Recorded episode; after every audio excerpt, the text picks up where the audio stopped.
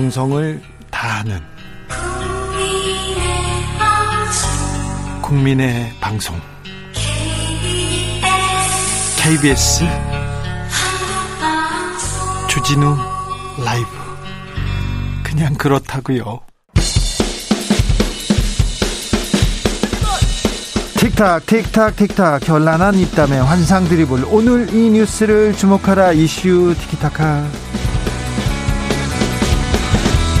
머리끝에서 발끝까지 핫이슈 더 뜨겁게 이야기 나눠보겠습니다 최진봉 성공회대 교수 나와 계시죠? 네 안녕하십니까 그리고 오늘의 특별 손님입니다 국민의힘 선대위 법률지원단 부단장 이두아 단장 모셨습니다. 어서 오세요. 안녕하세요. 교수님 아까 아침에도 네. 방송 같이 했는데 이렇게 라디오는 따로 저희 연결을 하네요. 네. 최진봉 교수님이 너무 바, 바쁩니다. 아 그러신가 보더라고 회의하러 가셨대요. 아닙니다. 광화문에. 네, 맞습니다. 네. 방송 너무 많이 출연하셔 가지고요. 회의, 회의. 오늘은 회의입니다. 그렇습니까? 방송계에서는 돈진봉으로 불립니다. 아니요. 자, 어, 본론으로 가보겠습니다. 오늘은 학회 최진봉 교수님이 가셔가지고요. 정말 오랜만에 네. 가셨습니다, 교수님. 네, 오랜만에 왔습니다. 네, 알겠습니다. 직접 못 가서 죄송합니다. 아닙니다.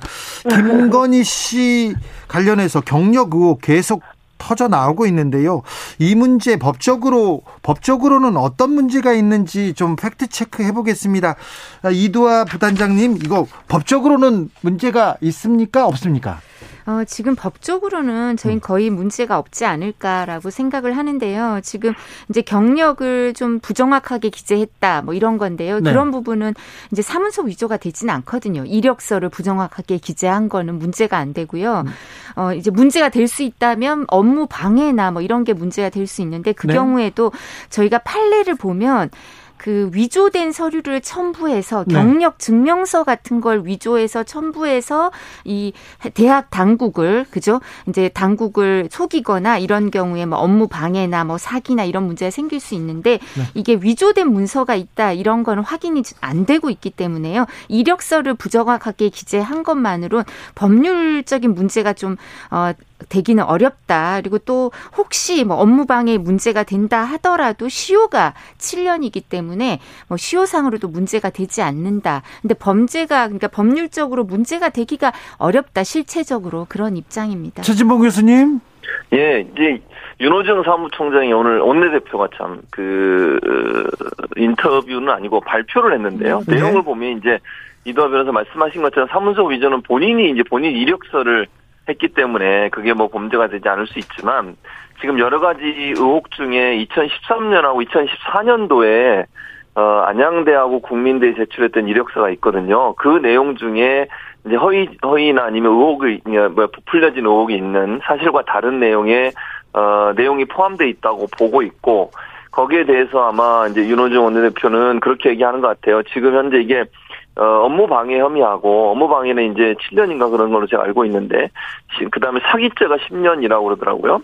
사기죄 같은 경우에는 이게 이제 어, 그 민주당에서 보는 관점은 이게 어, 학교를 속이고 학생들을 속여서 어, 경제적 이득, 즉, 이제 거기서 이제 일을 하면서 돈을 받았지 않습니까? 그걸 사기죄로 성립이 가능하다고 보는 것 같고, 그걸 근거로 해서 아마 사기죄 업무 방해로 어, 법적 조치를 취할 가능성이 있지 않을까 그렇게 네. 예상이 됩니다. 윤호중 원내대표가 명백한 범죄다 사기죄와 네. 업무 방해죄로 고발 가능성을 염두에 두는 것 같습니다. 이거에 대해서는 너무 좀 김건희 씨 의혹 제기 너무한다. 법적 대응하겠다. 국민의힘도 나섰어요? 예, 이 부분은 사실 허위 사실 유포에 문제가 생길 수 있기 때문에 왜냐하면 허위 학력이라고 주장을 하고 이런 부분에 대해서 이게 연수를 이제 뭐 학력란에 왜 기조했냐, 기재했냐 이게 어 허위 학력을 주장하면서 얘기를 하고 있는데 허위 학력이 아니고 어차피 연수라고 얘기를 했기 때문에 이런 주장 자체가 공직선거법상 내지는 허위 사실 유포에 의한 명예훼손 이런 문제가 될 수가 있거든요. 네. 그렇기 때문에 우리도 그러면 여기서 법적인 조치를 취하면 제가 아까 말씀드린 것처럼 사실 제가 경력이 오래된 변호사입니다. 96년에 라이선스를 취득해서 아, 그렇게 오래되셨죠? 네, 제가 이제 연식이 오래돼 가지고 나이가 많아 가지고요. 변호사 경력이 오래됐는데 이거는 사실 법률적으로 문제되기 어렵거든요. 근데 이거를 문제를 삼으면 저희도 네거티브는 지향하지만 법률 대응을 안 할 수는 없습니다. 네. 왜냐하면 또 이런 주장이 계속 일파만파로 번져가고 또 여러 사람이 이런 허위 사실을 주장하는 거는 예방을 하는 게 국민들 선택에도 도움이 되기 때문에 저희도 그러면 이 부분을 법적 조치를 취할 수밖에 없다 이런 입장입니다. 최진봉 교수님 연수인데 네. 연수인데 네. 이거 뭐 어, 의혹 이거 경력 위조 아니다 이렇게 얘기하는데요. 그러니까 경력 이게 연수 문제는 저는 그건 이제 잘못했다고 보죠 물론 그게 그러나 이제 뭐 법적으로 그게 문제가 될 거냐 하는 문제는 이제 따져봐야 된다고 저는 봐요. 그러니까 연수라고 보니 적은 건 맞고 어 5일짜리 연수를 간 것도 맞죠. 근데 그거는 서울대 GLA라는 코스 안에 포함되어 있는 프로그램이기 때문에 연수만을 뽑아서 적는 것 자체는 대단히 부적절해요. 저는 그렇게 보고 그러나 그것이 이제 법률적 문제까지 되느냐 하는 문제는 따져봐야 된다고 저는 봅니다. 그게 지금 제가 단정적으로 법률적으로 처벌까지 갈 수 있는 문제라고 단정적으로 얘기할 수 있는 상황은 아니라고 보고요. 그럼에도 불구하고 이거는 이제 법률의 차원을 넘어서서 그 전체 6개월이라고 하는 GLA 과정에 포함된 한 주, 그러니까 5일이죠. 5일 동안 교육받은 거 그거를 그러니까 서울대 교수들이 인, 인, 인솔해서 가서 거기에 이제 교육 받은 건데 그 연수만을 뽑아내서 쓴 거는 국민들이 볼 때는 좀 이해할 수 없는 이력서의 어떤 기재 내용이고 그게 또 학력란에 들어가 있거든요. 사실 학력란에는 정규 어떤 그 뭐 학사든 석사든 박사든 이런 어떤 그 뭐랄까요 학, 학력을 부여하는 프로그램 안에서 했던 것들 예를 들면 GLA 과정을 거기다 썼다면 그게 이해가 어느 정도 되지만 네. 그 GLA 과정이 한 주 5일 동안 간 거를 뽑아내서 GLA는 쓰지 않고 쓴 거는 대단히 부적절한 표현이다 이렇게 봅니다. 예, 제가 조금 또 부, 보충해서 설명을 드리자면 이게 뭐 사기 업무 방해 이런 얘기를 하시는데 제가 이게 어 이런 게 성립하기 어렵다라고 말씀을 드리는 이유 중에 하나가요. 이런 부분이 있습니다. 이게 보통 정교 교수, 부교수 뭐 이런 게 아니라 산학 겸임 교수를 이제 위촉을 신청하면서 서류를 낸 거거든요. 예? 그런 경우에 지금 문제되는 이력 조금 부정확하게 기재했다 아니면 지금 말씀한 GLA 이런 게 뭐 일주일 정도밖에 안 갔는데 왜 그렇게 썼냐 뭐 이런 부분과 관련해서 이 이력들이 산학 겸임 교수에서는 본인이 디자인이나 아니면 이제 이런 미술 관련해서 교수 겸임 교수를 하는 거거든요. 근데 아까 말씀드린 뭐 서, 서울대학교의 경영 관련 그 경영 전문 석사라든가 내지는 이런 여러 가지 이력들이 이 산학 겸임 교수를 위촉하는 데 있어서 결정적인 의사 결정에 영향을 미치는 요소들이 아니에요.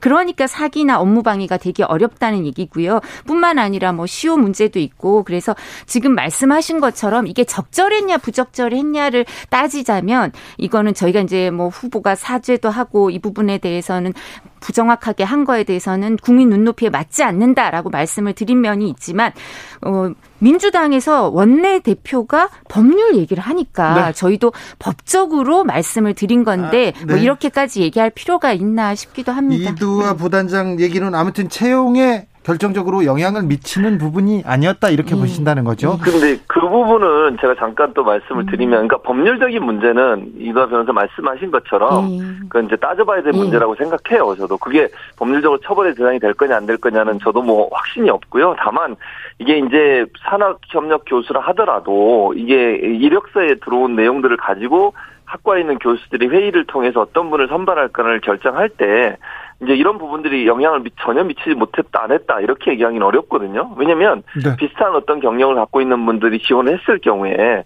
누가 그러면 조금 더 나은 분이냐 하는 부분을 판단하는 기준으로 활용될 수 있다고 저는 봐요. 예를 들면, 경영학 석사와 경영 전문 석사는 좀 다르거든요. 그러니까 표시 자체도 다르고 과정 자체도 다르고 교육 기관도 다르고 이런 다른 것들이 오해돼서 학과에 있는 교수들이 결정하는 과정에 그 어느 정도 영향을 미칠 수 있는 부분은 분명히 있다고 저는 봅니다. 그게 네. 물론 김건희 씨 건이 그 당시 어떤 영향을 미쳤냐는 저는 모르죠. 그 학교의 교수들만 알 겁니다. 그러나 단정적으로 이게 전혀 영향을 미칠 수 미치지 않는 요소라고 단정적으로 얘기하기는 어렵다고 봅니다. 알겠습니다. 1598님께서 우리 아이 이력서 한 줄을 1년 만에 나왔어요. 이렇게 얘기하셨고요. 최선주님 법적으로 아무런 문제가 없다고 하면 일반인들도 똑같이 해도 되겠네요. 이렇게 얘기합니다. 4941님은 배우자 경력 부풀리기 아니라 후보 자신이 이 문제를 어떻게 대하는지 이 태도 때문에 분도하는 겁니다. 이렇게 문제가 없다면 그렇게 큰 문제가 없다면 윤석열 후보가 이걸 그 뭐 사과하지 않아도 되는 거 아닌가 이렇게 아, 얘기하는 사람도 예. 있어요. 근데 제가 지금 좀 전에 설명을 드렸지만 네. 후보가 이게 국민 눈높이에 맞지 않는다고 생각해서 사과 말씀도 드리고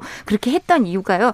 어, 그렇게 했지만 이게 이제 적절하냐 부적절하냐 또 배우자의 이런 문제에 대해서 후보가 이런 사안에 대해서 어떻게 대처하느냐에 대해서 국민들 네. 눈높이에 맞느냐 안 맞느냐 이런 문제가 있을 수는 있는데요. 네. 법적인 문제에 대해서 물, 질문을 하시니까 네. 저희가 거기에 대해서 답변을 드리면서 이게 네. 법률적으로는 문제되기가 어렵다라고 답변을 알겠습니다. 드릴 수밖에 없었습니다. 한건 분명히 네, 맞는데 이건 변론으로 해야 되는 네. 문제여서요. 네. 예. 그런데 좀 이력서에 조금 네.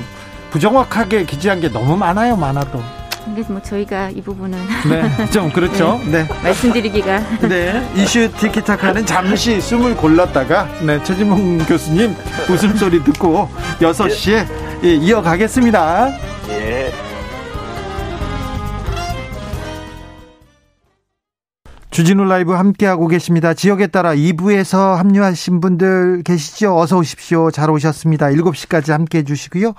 라디오 정보센터 다녀오겠습니다. 정한나 씨. 이슈 티키타카 최진봉 이두와 두 분과 함께 이어가고 있습니다. 아까 들으셨죠? 윤석열 후보가 비무장지대 이렇게 DMZ 이렇게 방문했는데 이게 뭐 유엔사에서 관할하는 곳인데 허가를 안 받았다. 정전협정 위반이라는 그런 얘기가 나왔습니다. 조사한다는 얘기도 있고 이건 무슨 소리입니까? 예, 이제 유엔사 보도 자료와 관련해서 이렇게 문의를 하시는 것 같은데요. 이제 네. 이양수 수석 대변인이 지금 공지를 띄웠어요. 네. 알려드립니다. 이러면서 음. 윤석열 후보가 이제 관측소로 방문할 땐 국방부의 출입 허가를 받았고 네. 그래서 진행을 했고 군복 착용도 해당 분대의 안내를 받아서 이루어졌다고 하니까요. 네. 그러니까 여기 출입을 하고 그 군복을 입고 하는 거는 국방부와 부대가 출입 허가를 하고 군복을 제공 안 하면 이렇게 하실 수가 없잖아요. 그죠? 그래서 거기 국방부와 그 부대의 안내에 따라서 진행을 네. 한 거니까 네. 이 입장 우리 입장에서는 뭐 하라고 하는 대로 한 거 아닌가 싶은데 지금 문제가 된다고 하니까 의아합니다. 네. 예. 네. 윤석열 후보 군복 처음 입으시는 것 같은데 굉장히 좀 어색하시더라고요. 아니 그 전에도 군부대 가셔가지고 입으신 적 있는 것 같은데요. 아 그래요? 네. 아 그거 몰랐네. 네. 자, 근데 우리가 또 이 뭐 군 복무 얘기를 하면 뭐 이재명 후보도 또 군대를 안 다녀오신 것 같은데요. 네네. 네, 네. 네. 그리고 알겠습니다. 여성도 그러면 여성 군대 군복 안 입은 여성은 그러면 대통령이 될 수 없습니까? 아니 아니요, 저, 저 그런 그죠? 얘기 하는 건 아니고요. 예, 그래서 네, 네 군복 얘기는 네. 우리 진행자께서 부적절하게 말씀하신 것 같아요. 아니요, 부적 적절은 아니고요. 네. 그래서 어, 옷을 입는데 어떤 옷은 좀 잘 어울리고 안 네. 어울린다 이렇게 얘기한다고 생각해 네, 알겠습니다. 들어주십시오. 네. 오해는 예, 접어드시고. 네. 자, 이재명의 부동산 정책 어떻게 보십니까? 부동산 정책을 막 뒤집고 있다 이렇게 비판하고도 있는데요. 예. 이두아 변호사님. 한마디로 어지럽습니다. 왜요? 아, 국토 보유세 이거 신설한다고 했다가 지난달에 유보한다고 하셨거든요. 근데 12월 7일 날은 또 국토 보유세 처리한 일 없다고 하시더라고요. 그리고 작년에 경기 지사 시절에 양도세 중과로 부동산으로 돈을 못 벌게 한다 뭐 이러셨거든요. 근데 지금 또 한시적 유보하신다는 거 아닌가요? 그리고 공시지가 올려서 더 올려서 세금을 더 걷겠다 이러시더니 또 갑자기 동결한다 그러셔서 한마디로 어지럽다. 그럼 과연 경기도 지사를 한다고 할 때 경기 지사 시절에 냈던 얘기와 1년 5개월 만에 말이 바뀌었는데 그럼 대통령이 된다고 하면 이런 분이 또 말이 바뀔 가능성은 없을까? 그래서 최근에 한 여론조사 응답자는 보니까 45.7%가 아 이건 말씀드리면 안 되죠. 안 되죠. 네, 이건 말씀 안 드릴게요. 말안 했습니다. 예, 오, 잘하시네요. 예, 안 훌륭하십니다. 네. 네. 그래서 이 부분에 대해서 1년 뒤에 대통령 되고 나서는 또 다른 태도를 보이시는 거 아닌가? 보니까 계속해서 말을 바꾸시니까 어지럽다, 믿을 수가 없다 이런 생각을 최진봉 교수님. 예, 지금 말씀하신 것처럼 어지럽다고 말씀을 하셨는데 네.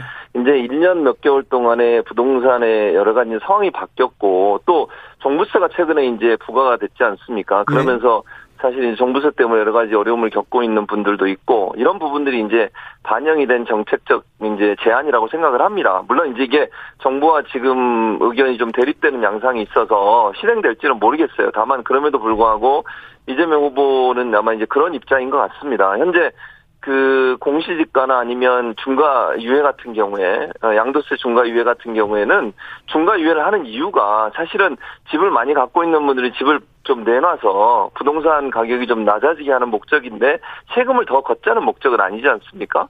그 목적 달성을 위해서 이제 종부세 부과되면서 실제적으로 그런 느낌을 받는 분들 입장에서는 더 기회가 올 수도 있다. 더 기회라고 말씀드리는 것은 그분들이 집을 내놓을 수 있는 기회를 한 번 더 드리는 것이 부동산 정책 전체에 맞지 않나라고 하는 그런 의미라고 생각을 해요. 그러니까 야당이 지금 말씀하시는 것처럼 뭐 공격하고 하는 것처럼 너무 자주 바뀐다고 얘기를 하는데 그게 어찌 보면 이재명 후보가 갖고 있는 실용주의적 부분의 장점이라고 저는 보거든요.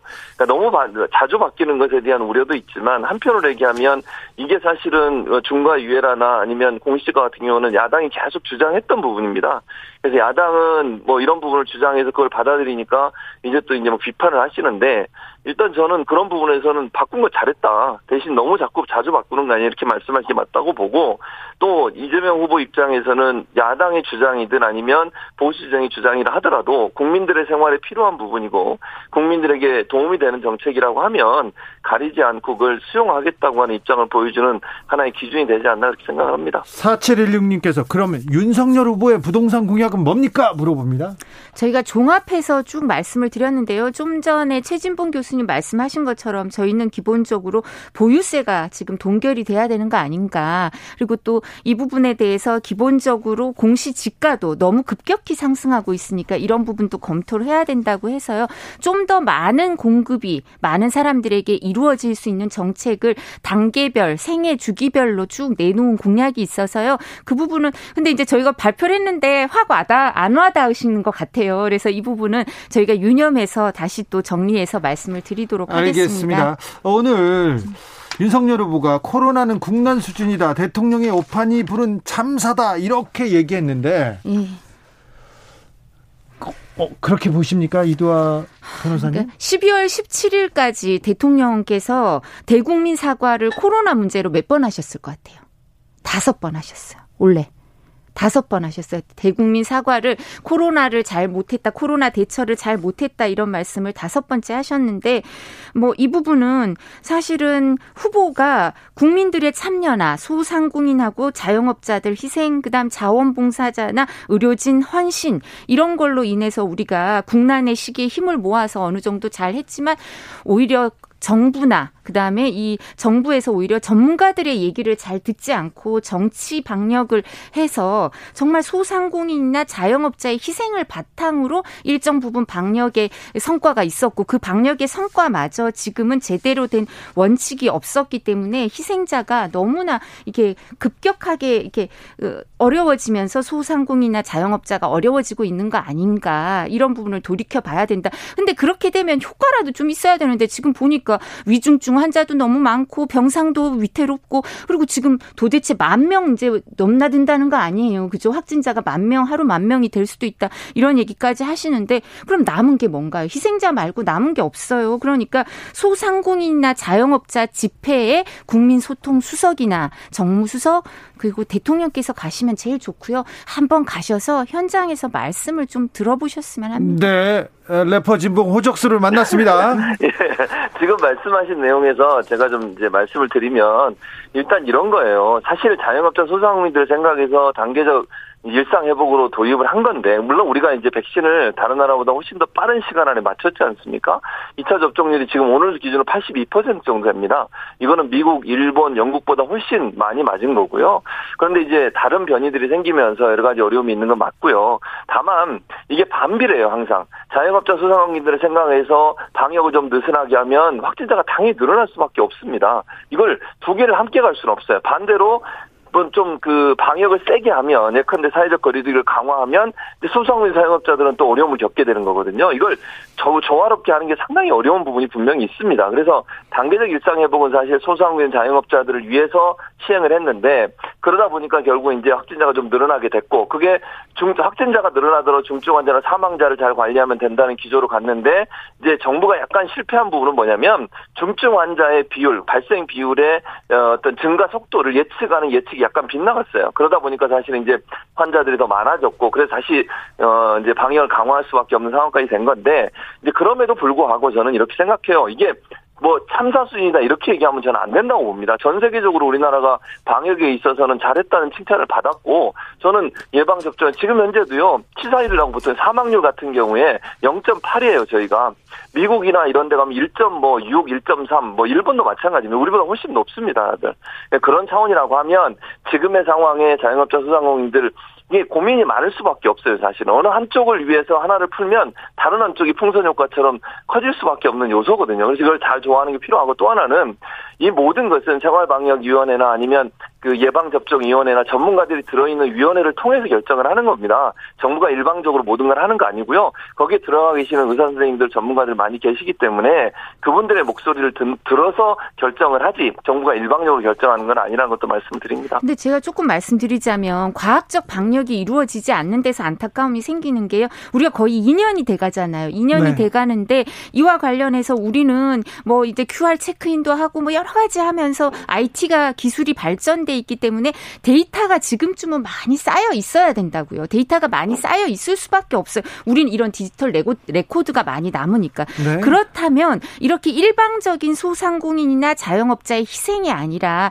이거를 아주 이렇게 분석적으로 과학적 데이터를 근거로 해서 이 방역을 하고 희생자를 희생할 거를 최소화해야 되지 그냥 일방적인 기준 그리고 전문가들의 지금 뭐 위원회의 그 조언을 들으셨다 그러는데 제가 아는 우리 어, 선대위에 들어와 있는 코로나 위기 대응 위원회에 이제 의사분들이 많이 들어와 있었는데 이분들의 조언은 전혀 안 들으셨다고 하거든요. 그래서 과학적 데이터에 근거한 방역과 그리고 또 희생자를 어, 최소화하는 그런 게 되지 않았다. 이 말씀 다시 한번 드립니다. 국민들이 판단할 겁니다. 네, 네, 판단하겠죠. 이두아 부단장님. 네. 한국이 코로나 방역 잘못했습니까? 저는 너무나 일정 계층, 특정 계층, 특정인의 권리를 이렇게까지 제한하면서 하는 방역은 우리가 이걸 이렇게 안 할 수도 있었는데 이렇게 했기 때문에 문제가 있다고 생각해요. 음. 전반적으로 모든 게 잘못했다는 게 아니라요. 이 부분에 있어서 특정인들의 희생을 거기 희생을 자꾸 우리가 이런 방역을 한다는 건 문제가 있을 수밖에 없는 게요. 왜냐하면 소상공인이나 자영업자의 방역은 손실 보상의 문제, 헌법상의 근거에서 우리가 다 보상해 줘야 되는 거기 때문에요. 이 문제는 또 국민들의 세금으로 해결돼야 되니까 이게 정확한 방역이 이루어지지 않았으면 이 부분은 또 전반적으로 국민들의 부담으로 다 갈 수밖에 없어요. 그러니까 이게 문제가 있는 방역이죠. 네. 그러니까 그 두 가지가 같이 가야 돼요. 지금 이동아 변호사 말씀하신 거에 제가 네. 이제 그 좀 생각이 다른 부분은 그 두 가지가 같이 않으면 같이 가지 않으면 방역이 성공하기 어렵다는 거죠. 그러니까 예, 예.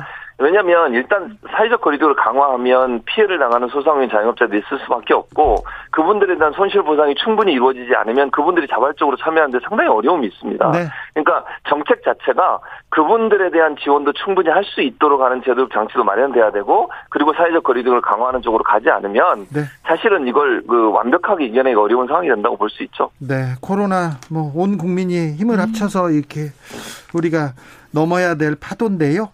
어, 국민의힘에서도 국민의힘에서도 음. 여당도 야당도 조금 어, 더, 자, 더 나은 정책 내서 우리가 코로나 파고를 이겨낼 수 있었으면 합니다. 네, 무조건 비판만, 무조건 비난만 하지 말고 더 나은 좀 대안 내주기를 여권에게도, 야권에게도, 네, 기대해 보겠습니다. 오늘 이슈 티키타카 여기서 인사드리겠습니다. 최진봉, 이두아, 이두아, 최진봉 두 분 감사합니다. 고맙습니다. 감사합니다. 정치 피로, 사건 사고로 인한 피로, 고달픈 일상에서 오는 피로. 오늘 시사하셨습니까? 경험해 보세요. 들은 날과 안 들은 날의 차이. 여러분의 피로를 날려줄 저녁 한 끼 시사. 추진우 라이브.